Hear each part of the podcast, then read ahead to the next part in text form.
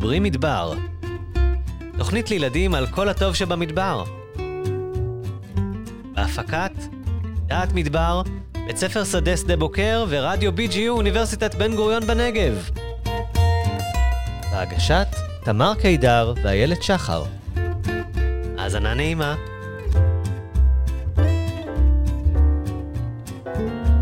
מי נחשבת עיר הבירה של הדרום? מדרום למי מתחיל קו הנגב והחום? מי כתבו עליה גם שיר? היום בתוכניתנו מדברים מדבר, נדבר על באר שבע העיר. היי איילת! שלום תמר, מה נשמע? מצוין. את יודעת, באמת הגיע הזמן לדבר על באר שבע שלנו. העיר הגדולה. העיר התשיעית בגודלה בישראל מבחינת כמות תושבים. ומבחינת השטח, את יודעת שהעיר השלישית בישראל. ואני תמיד שמעתי על באר שבע בתור העיר שמתחילה את הנגב, כי כל דבר שמדרום לה הוא מדבר. את יודעת, באר שבע בכלל, אם אנחנו מקפלים את המפה, את תראי שהיא נמצאת די באמצע. נכון?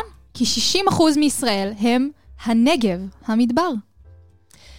כן, את זה שאני גרה במדבר את כבר יודעת. נכון. פה, במדרשת בן גוריון, ואת יודעת, כשהילדים שלי היו קטנים, באר שבע זו הייתה העיר שהיינו נוסעים אליה, כאילו העיר הגדולה, כדי אה, לבלות בה, לערוך קניות. למשל, היינו הולכים ללונדה, או לבית קולנוע, ולפארקים. חשבת שאין את כל הדברים האלה נכון. בבאר שבע, הילד, נכון? לגמרי. ואני אפילו הגעתי לבאר שבע, ובמקרה גיליתי שיש גם מרכז החלקה על הקרח. אה, אז זה לא היה כשהילדים שלי היו קטנים, זה די חדש, אני חושבת. אז euh, אני רוצה עכשיו באמת שנזמין לאולפן ילדים שגרים בבאר שבע, והם יספרו לך מה הם עושים שם, ואיך זה לגדול בעיר. שלום לאמליה ורעה. שלום, שלום. שלום. Uh, אמליה ורעה, אני שמעתי שאתם גרים בבאר שבע, נכון? כן. אז תכף אנחנו נשמח לשמוע ממכם על העיר, אבל קודם אנחנו רוצים קצת להכיר אתכם. אז uh, אמליה, בת כמה את? אני בת שבע. וזה אומר שבאיזה כיתה את? בית. כיתה בית. ורעה, בן כמה אתה? חמש וחצי. חמש וחצי. ואתם אחים, נכון? כן. איזה כיף, אף פעם לא היה לנו אחים. נכון, זה ממש מרגש שתדעו לכם. גם עוד לא היו לנו ילדים מעיר גדולה כל כך כמו באר שבע, וגם אף פעם לא היה לנו אחים. זה ממש כיף שבאתם. ומה אתם אוהבים בבאר שבע? מה אתם אוהבים לעשות? יש משהו שזה לא באמת בתוך באר שבע, זה כמו, כאילו, אומר משהו כמו זה, אבל זה נקרא אנדרטת הנגב, וזה כל מיני דברים שעשויים מ... בטון, ואפשר לטפס עליהם. איזה יופי. ראה, גם אתה אוהב להיות שם? אבל יש לי שתי מדליות. מדליות? של מ- מה? מדליות. שזכית בהם ב- בעבור מה? מה עשית? כדורגל. אה, וואו. רגע, רגע, אז אתה משחק בחוג כדורגל? כן. וכבר זכיתם אתה והקבוצה שלך במדליות? ש- שלוש, אבל אחד נאבד. לא נורא. עדיין זכיתם, עדיין ניצחתם. איזה יופי, כל הכבוד. אמרת, אמליה, שאת אוהבת לטפס באנדרטת הנגב. את אוהבת בכלל לטפס? זה משהו שאת אוהבת לעשות, על עצים, או אולי... אני יודעת שיש בבאר שבע קיר טיפוס. יצא לכם להגיע לקיר טיפוס בבאר שבע? אני למדתי שם, אז כן. היית שם בחוג? כן. וואו, ואתה היית שם פעם, ראה? כן, אני מסתכל עליה. יפה, איזה כיף שיש לך אח תומך שבא לראות אותך מטפסת. תגידו רגע חמודים, ומה ככה, ילדים שגרים בעיר, וגם עיר גדולה כמו באר שבע, אז יש אוטובוסים, והמון מכוניות, וקניונים, והרבה רעש, והרבה אנשים. יש איזה מקום שהוא קצת יותר שקט, שאתם מכירים בעיר, שאתם יכולים לספר לילדים עליו? שאלה טובה. אז יש גם את פארק נחל באר שבע, שזה... פארק ש... שהוא לא כזה חדש, אבל יש בו הרבה מתקני כושר כאלה, שהם גם, שהם טיפוס, ושכיף לעשות אותם, ויש מגלצ'ה שהיא כזו, מגלצ'ה ממש גבוהה, שאתה יכול לטפס, ואז לעבור דרך כל מיני קשרים כאלה, ואז אתה יכול להגיע למגלשה ממש קבועה ולהתגלש. יואו, איזה כיף. יש שם גם מדשאות? זאת אומרת, יש דשא שאפשר לשבת, לעשות פיקניק? כן. יש גם פארק כלבים. פארק כלבים. אה, שאפשר לבוא ולשחרר את הכלבים ושם הם משחקים? כן. וזה נקרא פארק נחל באר שבע? זאת אומרת שיש שם נחל שזורם? נחל, זה לא נחל זורם, זה כמו נחל כזה, אבל הוא נחל ענק, יש שם לפעמים, אני פעם ראיתי שם ברווז, אבל אפשר, יש שם גם גשר שאתה יכול לעלות, ואז יש אי קטן שאפשר לעלות עליו ולעשות משהו. יואו, איזה כיף, אני לא זוכרת שהייתי שם פעם. תגידי, ויש שם ציפורים גם? הרבה. כן, שומעים ציפורים? כן. אוקיי, אז שמענו על מקום בבאר שבע שנשמע לי די נחמד לבקר בו. יש שם הרבה סנוניות. הרבה סנוניות, איזה כיף. וראה, אני רואה שאתה ככה גם נורא רוצה לספר לנו על איזה פארק או גן שאתה אוהב בבאר שבע. זה פארק סופרים. פארק סופרים, מה זה אומר? סופרים באים וכותבים שם את הספרים שלהם? לא. אז מה זה? זה, זה רק השם של, של זה, אבל גם בזה יש פארק כלבים. אה, אוקיי. זאת אומרת, אם אני גרה בבאר שבע ויש לי כלב, אז זה לא מסובך, אני יכולה להביא אותו לפארקים. כן. וגם יש מגלשה, מה זה ארוכה שם. ו... אני לא אוהבת מגלשות, אני קצת פוחדת, כשהן ארוכות מדי. אבל ויש הם, גם, זה, יש גם שם כזה מקום, מקום לספרים, ואפשר, זו ספרייה קטנה, שאפשר למצוא שם ספרים למבוגרים, ולפעמים קצת לילדים. אה, אז רגע, רגע, ברגע שאני מביאה את הכלב שלי שהוא ישחק עם כלבים אחרים, בפארק הסופרים אני יכולה לקחת ספר מהמדף ולקרוא? כן. ניב. אפילו לקחת את זה הביתה. לא, אבל אז מישהו אחר שיבוא עם הכלב שלו לא יהיה לו ספר. אז נראה לי שאני אשאיר את הספר שם. לא, יש מלא ספרים. אוקיי, וואי, למדתי מכם המון. אני מכירה את באר שבע, אבל את המקומות הסודיים האלה לא כל כך הכרתי. אתם ידעתם שממכם, מבאר שבע, אנחנו מתחילים את הנגב ואת המדבר? כן. אז אתם ממש על, על התפר של, ה, של המעבר הזה, ואתם, מה אתם מעדיפים, את הקיץ או את החורף? חורף, חורף. מה אתה מעדיף? גם חורף. אז אמליה, את רוצה לספר לנו אולי על משהו שאת אוהבת לעשות? נניח אחרי בית ספר, איזשהו חוג שיש לך? יש לי בנראה חוג שהוא של קפוארה, באמר רביעי ושני. מגניב, אתם ביחד, ראה, אתה גם איתה בחוג קפוארה? כן. יפה, אז אתם שניכם ביחד בימי רביעי. ומה זה בעצם קפוארה? זה גם אומנות לחימה, אבל יש בזה גם ריקודים, שהם לא באמת ריקודים כמו אלה שרוקתם בכל מיני טקסים ודברים כאלה, אלא ריקודים עם מקלות. איזה כיף, איזה מדהים. וראה, יש שם גם כלי נגינה בקפוארה? כן. איזה כלי נגינה יש שם? יש שם ברימבאו, ברבוקה. וואו, מה זה הכלי נגינה האלה? תמר, שמעת פעם על כלי נגינה כאלה? לא, זה נשמע לי, אולי זה משהו שמגיע מאמריקה? זה מזכיר לי ככה דברים שקשורים לספרדית או לפורטוגזית? נכון, זה קשור, כן, פעם שמעתי. כן, פורטוגזית. יותר כמו הקפוארה התחילה במקום אחר, אז כאילו... עבר ועבר, ואז כאילו, יש כן עוד כלים, אבל אין לנו מושג איך קוראים להם. יפה, ואתם יודעים לדבר עוד שפה חוץ מעברית? כן. איזה אנגלית. שפה? אנגלית. וגם, עבר... וגם ערבית. גם ערבית? קצת, וואו. יש טיפונת. וואו. את לומדת, אתם לומדים בבית ספר הדו-לשוני? כן. אני לא, אני... אה, אתה עוד בגן בעצם. הוא בגן של בית ספר הדו-לשוני. אז בגלל זה אתם יודעים לדבר קצת קצת ערבית. כן. מה, יש, יש אצלך ילדים בגן שמדברים ערבית? כן. אפילו המורה שלי ערבית. וואלה, איזה לי... יופי. איך קוראים לה? רים. אז תגידו לנו מילה בערבית, או שתיים או שלוש. אמ. אהלן וסלאם. יואו. את יודעת, זה באמת נשמע לי משהו מיוחד לילדים שגרים בבאר שבע. האפשרות הזאת לבית ספר דו-לשוני, נכון? שלומדים בו ילדים מהפזורה הבדואית, ילדים שגרים בעיר באר שבע, פשוט נהדר.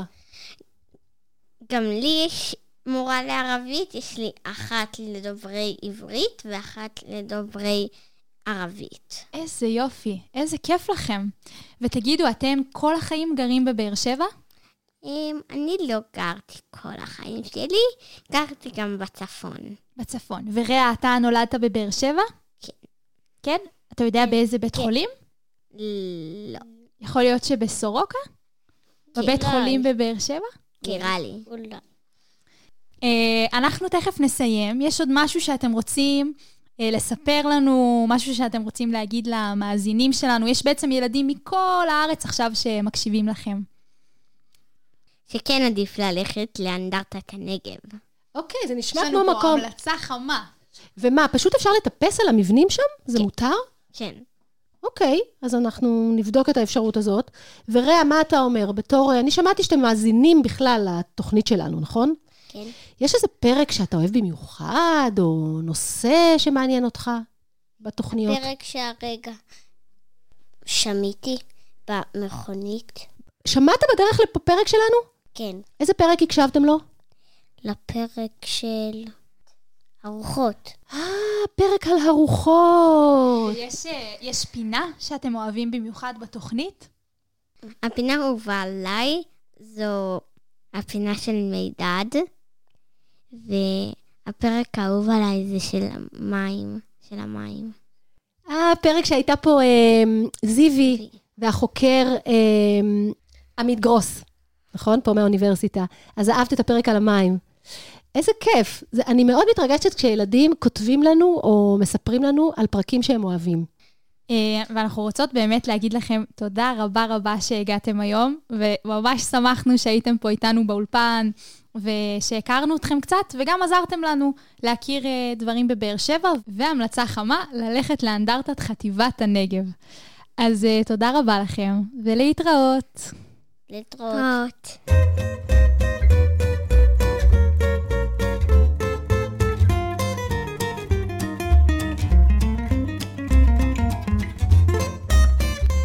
שלום רותם. שלום תמר.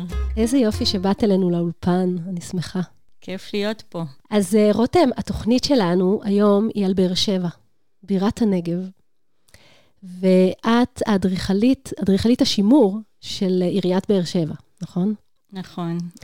קודם כל בחרתם נושא מהמם. באר שבע היא עיר מדהימה, והיא הרבה יותר מעיר, היא מטרופולין. רגע, רגע, רגע, מה זו? מה זה מטרופולין? עיר שנותנת שירותים לכל הסביבה, לכל היישובים בסביבה, ולא רק לתושבים שגרים בעיר עצמה.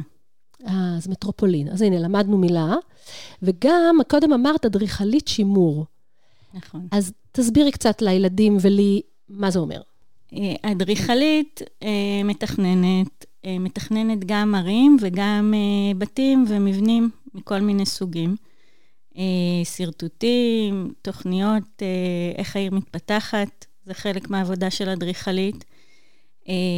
אבל אדריכלית שימור מתעסקת, מתמקדת בתכנון העיר ובתכנון המבנים ההיסטוריים, הישנים יותר. רגע, אבל למה צריך לתכנן מבנה ישן? הוא כבר בנוי. נכון, אבל הרבה פעמים צריך בכלל להתאים אותו להיום, לשנות לו למשל שימוש. יש לך דוגמה לאיזה מבנה בבאר שבע שהחלפתם לו, שיניתם לו את השימוש? כן, בוודאי. יש לנו את מוזיאון הנגב, שהוא ממש במרכז העיר העתיקה בבאר שבע, שהוא היה בית ספר, הוא היה בית ספר לילדי הבדואים, לילדי השבטים, שלמדו בו רק הילדים מהמשפחות היותר עשירות ויותר עמידות, והוא הפסיק להיות בית ספר כבר לפני הרבה מאוד שנים, הוא נעזב, הוא היה נטוש, והעירייה לקחה את המבנה והפכה אותו למוזיאון, מוזיאון הנגב. שהוא באמת מקסים. כן, שיש שם הרבה תערוכות ופעילויות יפות, ומומלץ לבקר מי שלא היה. אז זאת אומרת, זה לא כל אחד קבלן פרטי, או אני מתחשק לי פתאום למצוא איזה בניין ישן ולהפוך אותו, זה משהו שהעירייה לקחה את זה על עצמה, נכון? והיא אחראית על השימור בעיר? נכון, אבל לא רק. גם אנשים פרטיים יכולים לקנות בית בעיר העתיקה, ואז לגלות שזה בית מהתקופה עוד הטורקית, שהעותמנים בנו אותו, ושהוא מבנה היסטורי וצריך לשמר אותו. זה בעצם בארץ יש לנו מבנים לשימור שהם פרטיים, ויש מבנים לשימור שהם ציבוריים. הבנתי. אז בעצם, והזכרת את העיר העתיקה. אז לבאר שבע יש עיר עתיקה, אני מכירה היטב את העיר העתיקה, אבל לא לכל הערים בארץ הרי יש עיר עתיקה. אז...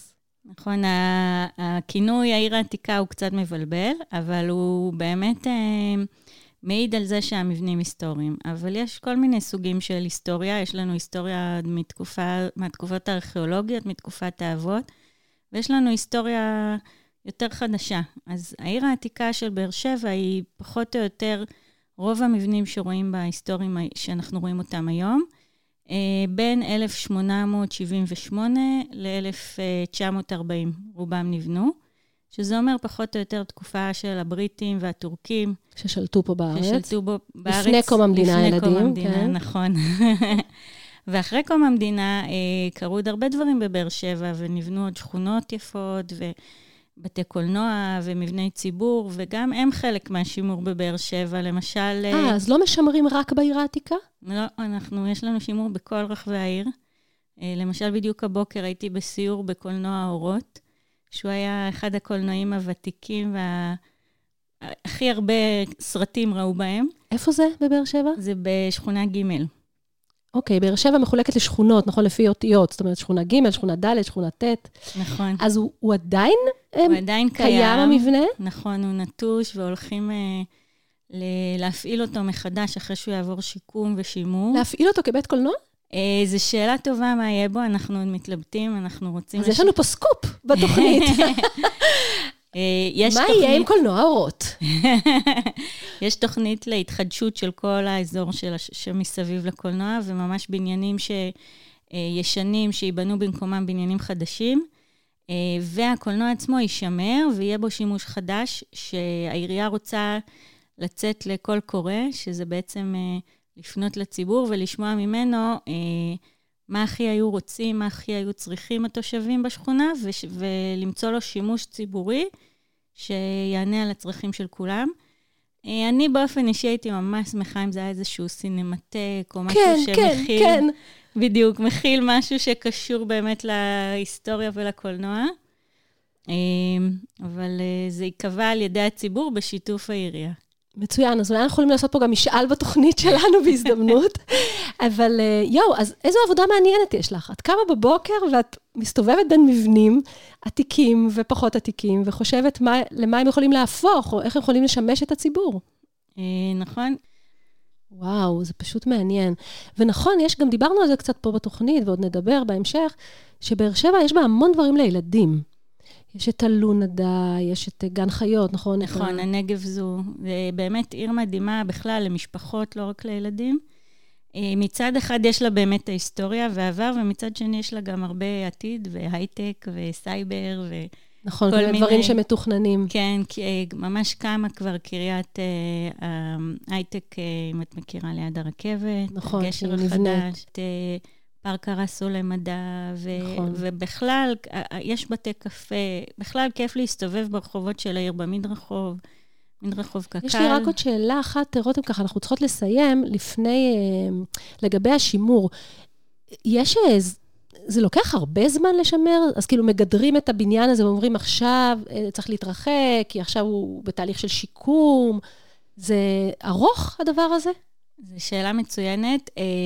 כשלוקחים מבנה ומשקמים אותו באופן אה, מסיבי, זאת אומרת, בבת אחת עושים לו שינוי, אז אפשר לסיים את זה בכמה חודשים, שבאמת אה, כמעט שנה אפילו לפעמים, שלא משתמשים במבנה ורק עובדים עליו, אבל אחר כך לאורך השנים, צריך פשוט לטפל בו ולתחזק אותו, לפעמים זה קורה גם בזמן שמשתמשים בו, ממש תוך כדי... אה, שגרים בו, או... ותמיד אתם משאירים את הסיפור של המבנה? זאת אומרת, זה כתוב באיזשהו מקום? נגיד במוזיאון הנגב, מישהו יודע, אם את לא היית מספרת לי על זה, אני לא בטוחה שהייתי יודעת שזה היה פעם בית ספר של ילדים מהפזורה הבדואית. זה, ש... זה מאוד מדויק מה שאת אומרת, ובאמת בגלל זה עיריית באר שבע עשתה לפני כמה שנים פרויקט של שילוט. מי שבא היום למוזיאון בחוץ, יש על הגדר, ממש בכניסה, שלט שמספר את ההיסטוריה של המבנה, אבל זה באמת לא על כל מבנה בעיר, והרבה פעמים אנחנו רוצים שהמבנה עצמו יספר את הסיפור. ו... אוי, זה מדהים. בלי, בלי באמת אה, שלטים, אה, שכשמי שנכנס יוכל להבין. אה, זה אפשר? אה, כן, למשל אחד המבנים אה, באחד הרחובות בעיר העתיקה, לקחה אותו איזושהי יזמית, שהפכה אותו למעין ארמון מרוקאי, והוא ממש... מרגיש כמו בית מהתקופה העות'מאנית, אותנטי, עם הקריות, והקנקנים, והכוסות, והכל, ובעיניי זה מספר את הסיפור לא פחות מאשר שלט. אז זאת גם דרך של שימור בעצם. נכון. גם, גם החוויה, אנחנו קוראים לזה בשפה המקצועית שימור מוחשי, ושימור בלתי מוחשי של המורשת, הלא מוחשית, שאי אפשר לגעת בה ולראות אותה, אבל אפשר לחוש, לחוש אותה. אותה. כן, כש... לפעמים זה ריקוד, לפעמים זה שירים, לפעמים זה אוכל, לפעמים זה ריחות. כל מיני דברים שמרכיבים את התמונה של מה היה בעבר, בצורה שהיא לא בנויה. אז המבנה מספר את הסיפור, ומה שאתה עושה ממנו בפנים, כן. נותן את החוויה. מקסים. וואי, רותם, למדתי ממך כל כך הרבה, ואני מקווה שגם הילדים שיאזינו לנו. אז ממש ממש תודה. ממש תודה שטרחת ובאת אלינו. בשמחה, כבוד שלי. וכיף לך שאת קמה בבוקר וזו העבודה שלך. תודה, ואתם מוזמנים לבוא ולבקר, זה באמת שווה את זה. כמה שיותר, אני מאמינה, אני תמיד אומרת לכל מי שמכיר אותי ועובד איתי, הדרך הכי טובה להכיר את העיר העתיקה זה ברגליים. להסתובב, לדבר עם האנשים, ומזה לומדים הכי הרבה. הכי הרבה, מקסים. וגם בעיר החדשה, מה שנקרא, לא רק בכלל, נכון? עיר אתה הולך בה. נכון, ובכלל הבאר שבעים הם אנשים מדהימים, תמיד חמים, תמיד מציעים לשתות, לאכול, מארחים, מספרים, זה באמת כיף גדול להסתובב בעיר. מקסים, אז הנה, אנחנו נצא לסיבוב כזה. תודה לרותם זאבי, תודה רבה.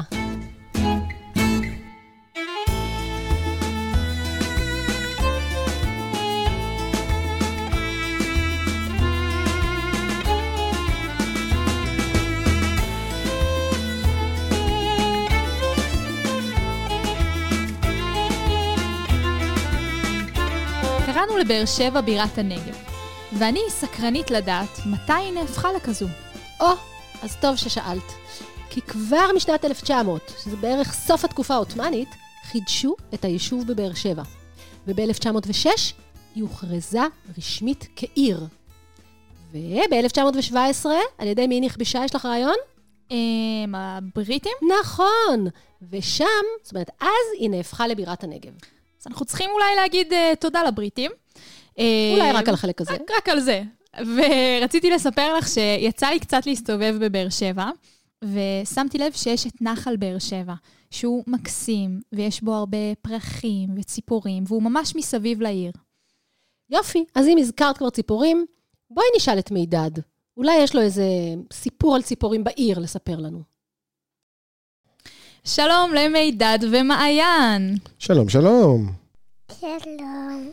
איזה כיף שאתם פה. והיום אנחנו בעצם על התוכנית, על העיר באר שבע, ורצינו לשאול אתכם איזה ציפורים אנחנו יכולים למצוא בתוך עיר. אה, זו שאלה מצוינת. בדרך כלל אנשים חושבים שבעיר, העיר זה לא טבע. אבל העיר זה טבע עצום, ויש המון המון חיות וגם ציפורים. ואנחנו, בגלל שחשבנו על איזה ציפורים נספר, אז נזכרתי שלי ולמעיין הייתה חוויה מאוד מיוחדת, ממש לא מזמן. כשנסענו, לקחתי את מעיין לראות איזה ציפור, אתה זוכר? בז אדום. נכון? בז אדום, וואו. איפה הם היו הבזים אדומים? אתה זוכר מה הם עשו? הסתובבו ככה. נכון, הם הסתובבו. מה זה אומר? עכשיו בעצם מעיין עושה עם היד שלו כזה סיבובים, סיבובים. נכון, נכון. אנחנו באנו לש... לשכונה, בשכונת רמות. לממש איזה קומפלקס כזה של שלושה מבנים גבוהים. והמבנים הגבוהים האלה, למרות שהם נעשו על ידי בני אדם, וגרים בהם אנשים, זה כמו מצוק. זה בעצם כמו אה, צוק תלול, שהבזים אדומים מאוד אוהבים לבנות את הכינים. אתה זוכר איפה הבזים אה, בנו את הכינים שם? היה כזה, כזאת גדר מרובעת. נכון, הייתה גדר מרובעת. ש... ש... ש... עמדנו עליה וראינו את הבזים האדומים, ככה בשמיים מסתובבים. היו קרובים מאוד. נכון, והם עשו מלא קולות, אתה זוכר? יש להם קולות כאלה מאוד חמודים. עכשיו, בזים אדומים, עד אז, במקרה אני גיליתי את זה, כשהייתי עם הפקח שם כמה חודשים, כמה שבועות לפני, והפקח אמר לי, תשמע, יש שם מישהו דיווח על בז, בז מוזר, שבזים שעושים להם רעש, בשכונת רמות. שכונת רמות, מי שמכיר, היא נמצאת בבאר שבע, אבל ממש קרוב, זו שכונה חדשה יחסית, והיא נמצאת ממש קרוב לשטחים הפתוחים. אמרתי, או, oh, בזים אדומים מאוד אוהבים שטחים פתוחים לצוד בהם.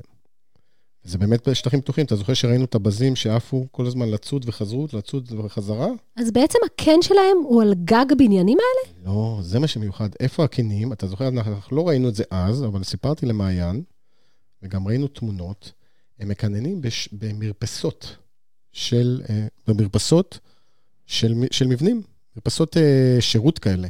מה זאת אומרת, אם אני גרה בבניין הזה ברמות ויוצאתי עם הקפה שלי בבוקר למרפסת, אז אני והבאז חולקים את הקפה? אז יש, יש למבנים האלה, כן? למבנים האלה... מה כן? זה לא מפחיד? לכל דירה, יש, קודם כל באז הוא בגודל של יונה, לא צריך לפחד. אז זהו, חשבתי שהם יותר גדולים. לא, זה לא, זה עוף דורס יחסית קטן. והוא באמת בצבע אדום? והגב שלו אדום, אתה זוכר את ה... מי אדום, הזכר או הנקבה? זכר. נכון. אז אנחנו אפילו יכולים להבדיל ביניהם ככה. נכון, הם שונים, נכון? ואתה זוכר מה הם אוכלים? מה אמרתי לך שהם אוכלים? לא. אז אני סיפרתי מה שאוכלים, כל מיני חרקים בעיקר, כל מיני פרוקי רגליים. הם גם יודעים לאכול בעליכים יותר גדולים, כמו זוחלים, אבל בעיקר, פרוקי, הם מאוד אוהבים הרצבים, לדוגמה. אבל ראינו אותם. מה זה הרצבים? הרצב, או, זה פרק, זה נושא לפרק אחר.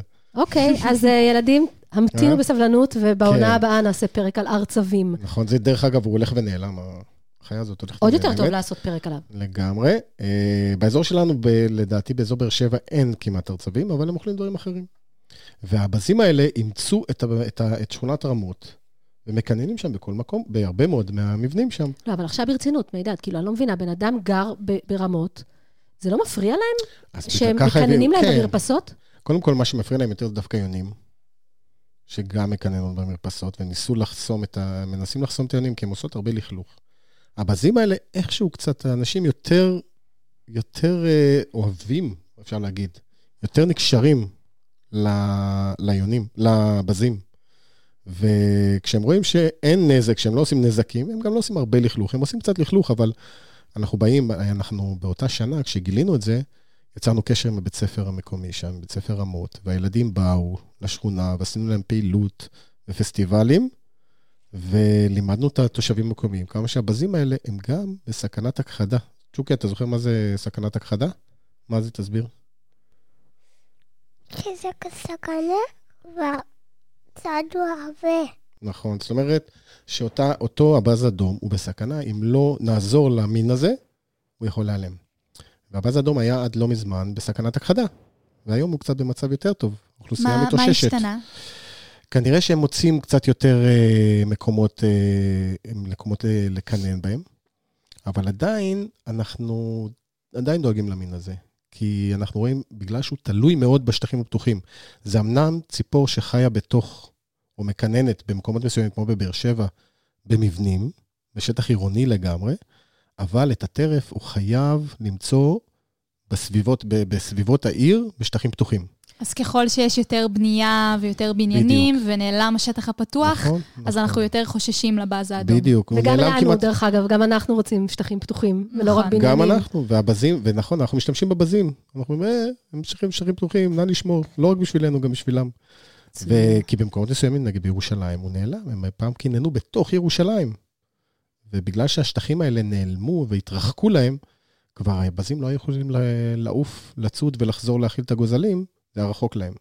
אז הם עזבו את ירושלים, אנחנו לא רוצים שזה יקרה להם פה. עצוב, אז הם עזבו את הבירה של המדינה ועברו לבירת הנגב. בדיוק, נכון. אבל דיברנו ואמרנו שיש בבאר שבע בעצם, הזכרנו את הבזים האדומים ואת היונים. רציתי לשאול את מעיין, איזה ציפור אתה יותר מעדיף? בז אדום או יונה? בז אדום. בז אדום? למה אתה מעדיף אותו? כי אני אוהב אותו. זו תשובה מצוינת. נכון, מעיין מאוד אוהב בזים, מאוד אוהב בזים, ובכלל עופות דורסים. תשמעו, מידד ומעיין, שוב למדנו מכם כל כך הרבה. אני פשוט, הפינה הזאת שלכם היא נפלאה. זה כיף, זה כיף לבוא. אני רק רציתי לספר, פתאום נזכרתי, שיש באותה שכונה, בן אדם אחד, אנחנו בנינו תיבות כינון, ונתנו אותם לחלק מהאנשים שרצו, שהבזים, שלא קיננו אצלם הבזים, ואיש אחד מאוד יקר, פשוט שם את התיבה הזאת אצלו, ב, לדעתי זה במקלחת, או באיזה חדר שלא לא משתמש, כשהפתח כלפי חוץ. ואחרי שנה, אחד הזוג בזים בא, וקינן אצלו בתיבה. הוא שם שם מצלמה. פשוט צילם את כל התהליך. עד מאה ביצים. ואפשר לראות את זה עכשיו באינטרנט? אנחנו לא שמנו את זה עדיין באינטרנט, כי זה משהו פרטי שהוא עשה, אבל אנחנו רוצים לשים את זה באינטרנט. זה פשוט עשה ליחידת דיור. טוב, מידד ומעיין, תודה רבה רבה רבה, ואנחנו נתראה בתוכניות הבאות. ביי. ביי חמודים.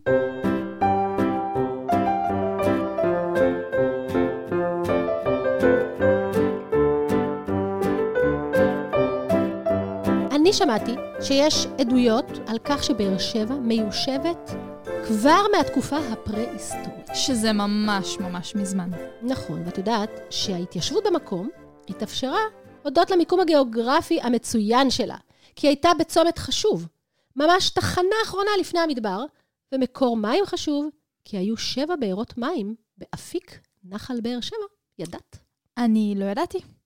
ואני כן שמעתי שיש עדות מקראית שזאת הייתה עירם של אברהם ויצחק. שמעת עליהם? כן, האמת שאת זה ידעתי.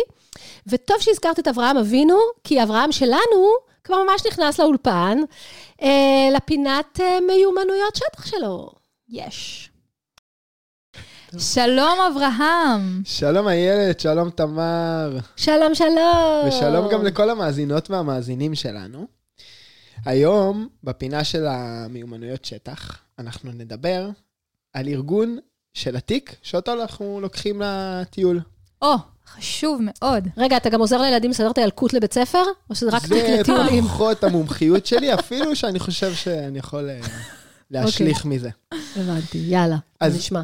אני בטוח שלכולנו כבר קרה, שהמסנו את התיק של הטיול על הגב, ואוי, כמה שהוא כבד.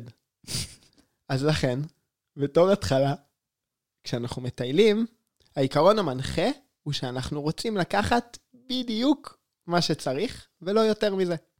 כדי שלא יהיה לנו כבד על הגב, אבל גם שלא יחסר לנו שום דבר. אז לפני שנכניס את כל הציוד שאנחנו צריכים לתוך התיק, צריך להחליט מה אנחנו רוצים לקחת איתנו לטיול. מה בעצם צריך לטיול? מים. סקש. נכון, מעולה. אז נעבור עכשיו על הכל, דבר דבר. זה משתנה אם אנחנו יוצאים ליום אחד או יומיים, ואם אנחנו יוצאים בקיץ או בחורף, אבל אנחנו נגיד באופן כללי. נתחיל במים. אז יצא לנו כבר לדבר על התייבשות ועל מים במדבר, נכון? נכון, בפרקים הקודמים. מעולה. אז תלוי בעונה, אבל אנחנו ניקח בין שלושה ליטרים לחמישה ליטרים לאדם ליום של מים.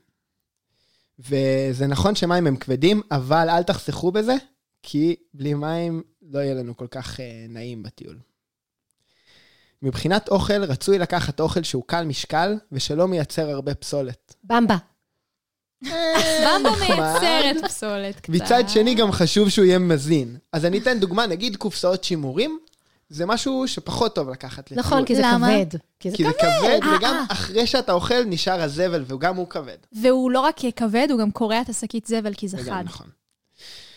אז אחרי זה אני אגיד, שגם על זה כבר יצא לנו קצת לדבר בפרקים הקודמים, בגדים נוחים להליכה, דקים וארוכים, כדי להגן עלינו מהשמש, נעלי הליכה גבוהות או נמוכות, לפי הנוחות, כובע, בגדים חמים ללילה. על זה אני רגע אתעכב, ואני אספר לכם על שיטה שנקראת שיטת הבצל.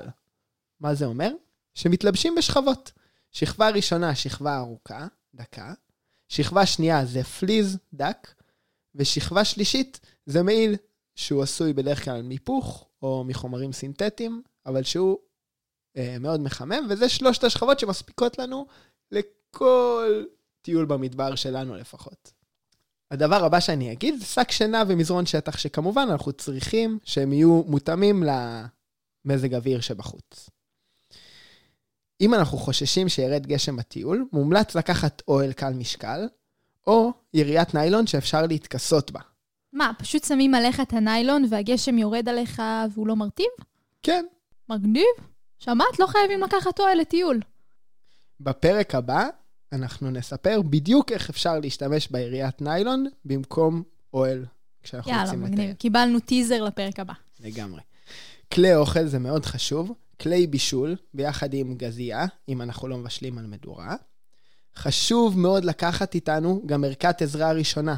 כל מיני דברים לחיטוי של פצעים, לחבוש, אולי איזה משכך כאבים, אבל מאוד חשוב שזאת תהיה ערכה קטנה, כי אנחנו לא צריכים הרבה דברים.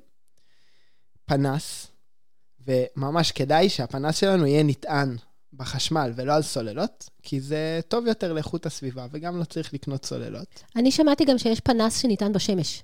עם כזה, איך קוראים ללוח הזה? יש כזה דבר, זה בדרך כלל לטיולים טיפה פחות טוב, כי לוקח לו המון זמן, וזה פחות יעיל. מה, אבל כל היום אני הולכת איתו, השמש מטעינה את זה, לא?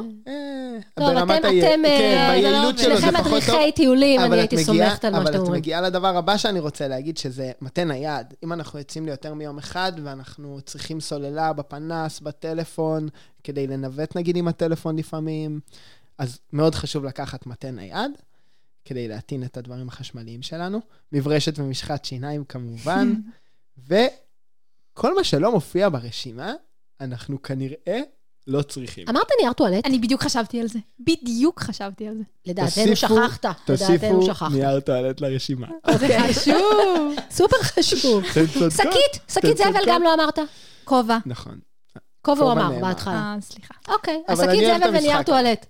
אני כן אגיד שכמובן שחוץ מהדברים שאתן אמרתם שהם הכרחיים באמת, אז גם לכל אחד יש את הדברים שלו שהוא ממש חייב שהם יהיו איתו, וזה בסדר, וזה העקרונות שלנו, זה הדברים הכלליים שהם העקרונות שמנחים אותנו כדי שהתיק שלנו לא יהיה כבד מדי ונוכל לטייל בכיף. בתוכנית הקודמת דיברת, שדיברת על שביל, סימוני שבילים וסימוני דרכים, אז גם מפה כדאי לקחת איתנו. נכון, דיברנו עליה פעם קודמת. בפרק על הניווט. נכון. נכון, מפה זה מאוד חשוב. כמו שאמרתי, אפשר אולי בטלפון, אבל כן, זה, יש מפה שהיא בתוך הטלפון. אני גם חשבתי עכשיו, אברהם, שאפשר אולי, שיש גם פטנטים כאלה, לנניח אם הייתי רוצה לקחת קרית לטיול, אבל לא כדאי לי לקחת קרית, כי זה תופס מקום ומשקל, אז אני יכולה אולי לשים את הראש על התיק שלי בלילה, או על בגדים חמים שאני לא משתמשת בהם. זה רעיון מעולה, ילד. רואים שאת עושה את זה הרבה.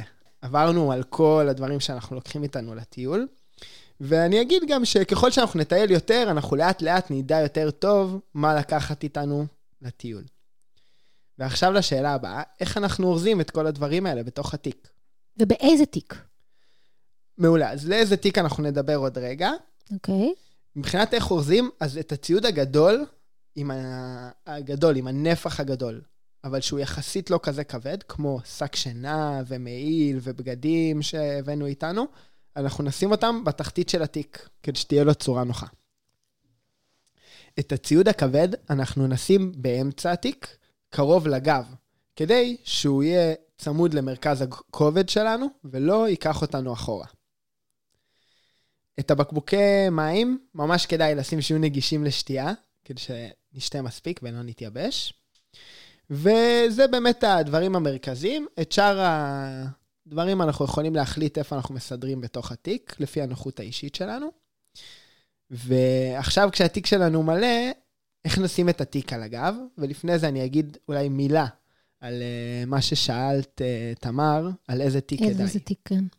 אז כדאי תיק שיש לו רצועת מותניים, קליפס שנסגר במותניים, ש...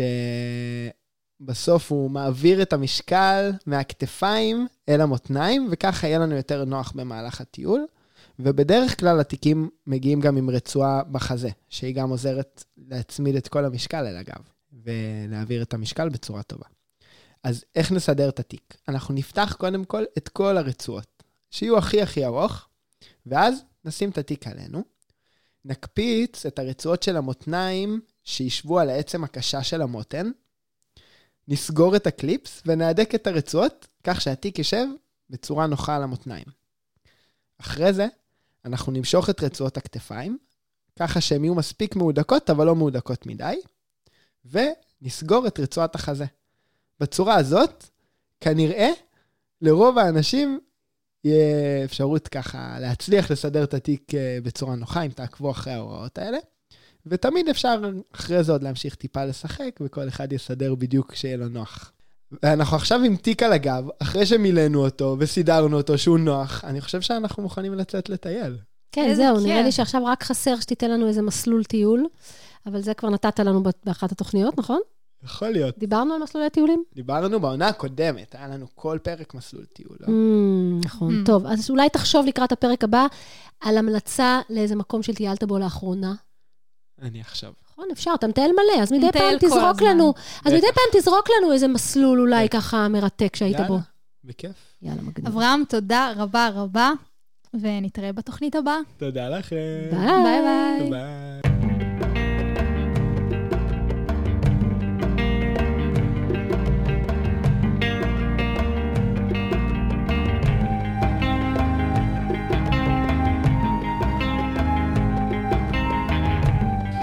טוב, תמר, יש לי עוד כמה שאלות אלייך בתור מי שנמצאת פה באזור הרבה שנים.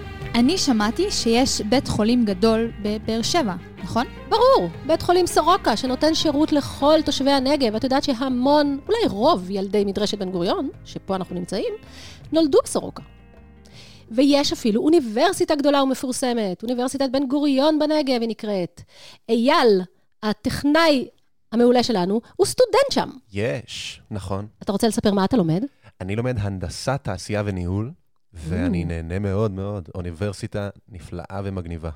מצוין.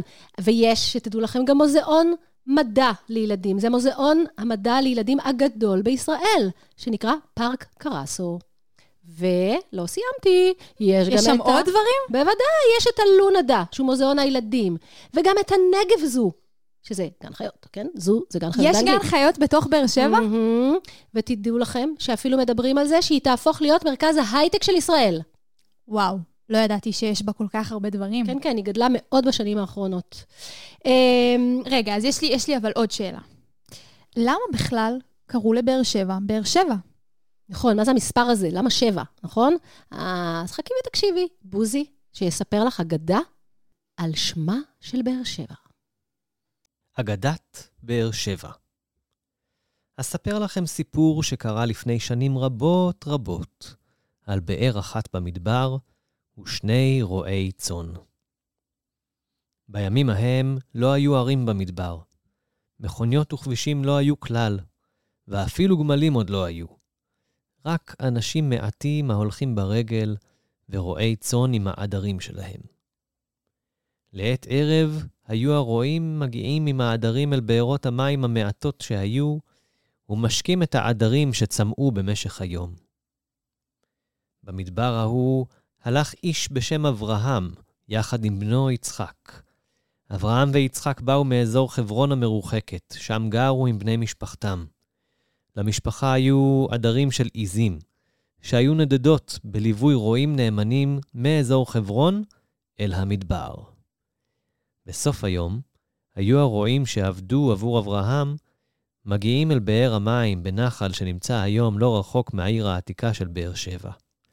הבאר הייתה עמוקה, והמים שלה היו טובים ומתוקים.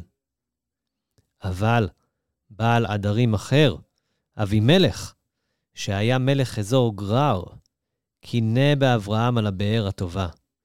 והרועים שעבדו בשביל אבי מלך, באו עם מקלות וגירשו מהבאר את הרועים ואת העדרים של אברהם. אברהם ויצחק באו למדבר עם בני משפחתם כדי להילחם באבימלך ומשפחתו ולגרש אותו ואת העדרים שלו. הם הלכו והלכו והגיעו אל הבאר שבנחל, בדיוק בשעה שבה השמש מנמיכה אל צד מערב, בשעה שהרועים והעדרים מגיעים אל הבאר לשתות מהמים שלה.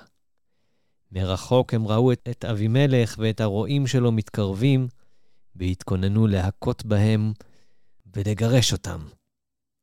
אך הנה, כאשר פגשו באבימלך, קרה דבר מופלא. מהבאר בקע קול עדין ולוחש, והקול אמר, מי מים מתוקים ורבים, יש בי מים לכולם. אברהם שמע את הכל, וגם אבימלך שמע את הכל. במקום להילחם זה בזה, הם נפלו האחד לזרועותיו של השני, והתחבקו, ואברהם הציע לאבימלך כי יכרתו ברית, ויחלקו ביניהם את מי הבאר. כך העדרים של שתי המשפחות יוכלו לשתות מהבאר הטובה. אבימלך ואברהם נשבעו זה לזה, כי לא ילחמו עוד, וכי מי הבאר הטובה יהיו לכל מי שצמא במדבר. ועל שם השבועה הזו, ההדדית, נקראה הבאר באר שבע. ויש האומרים, כי הבאר האחת הפכה בעקבות שבועת השלום לשבע בארות, ולכן שמה באר שבע. מאז, אנשים חיו בבאר שבע ונהנו ממי הבאר. העיר הקטנה גדלה וגדלה, והיום היא עיר ענקית. ואתם ילדות וילדים, אם תיסעו לבאר שבע, תוכלו לראות את הבאר שהשכין השלום בין יריבים, ואת העיר המשגשגת שצמחה סביב הבאר.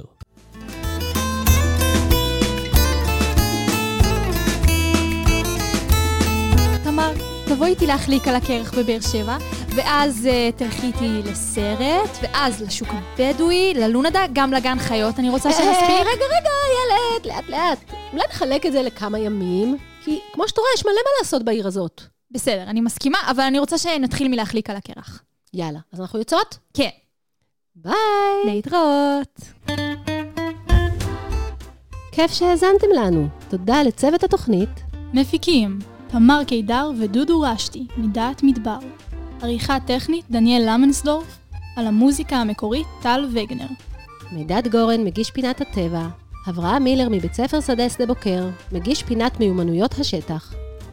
צוות המערכת, הגר לשנר, עומרי גלבר ובוזי רביב, מנהל תחנת רדיו בי ג'י יו. תודה מיוחדת לאבי אתר וזיו שרצר מבית ספר שדה שדה בוקר. פרופסור אוריאל ספיריאל ואלי פלג מהאוניברסיטה העברית בירושלים. התוכנית הוקלטה באולפני רדיו בי ג'י יו באוניברסיטת בן גוריון בנגב. כאן תמר קידר ואילת שחר. נתראה בתוכנית הבאה.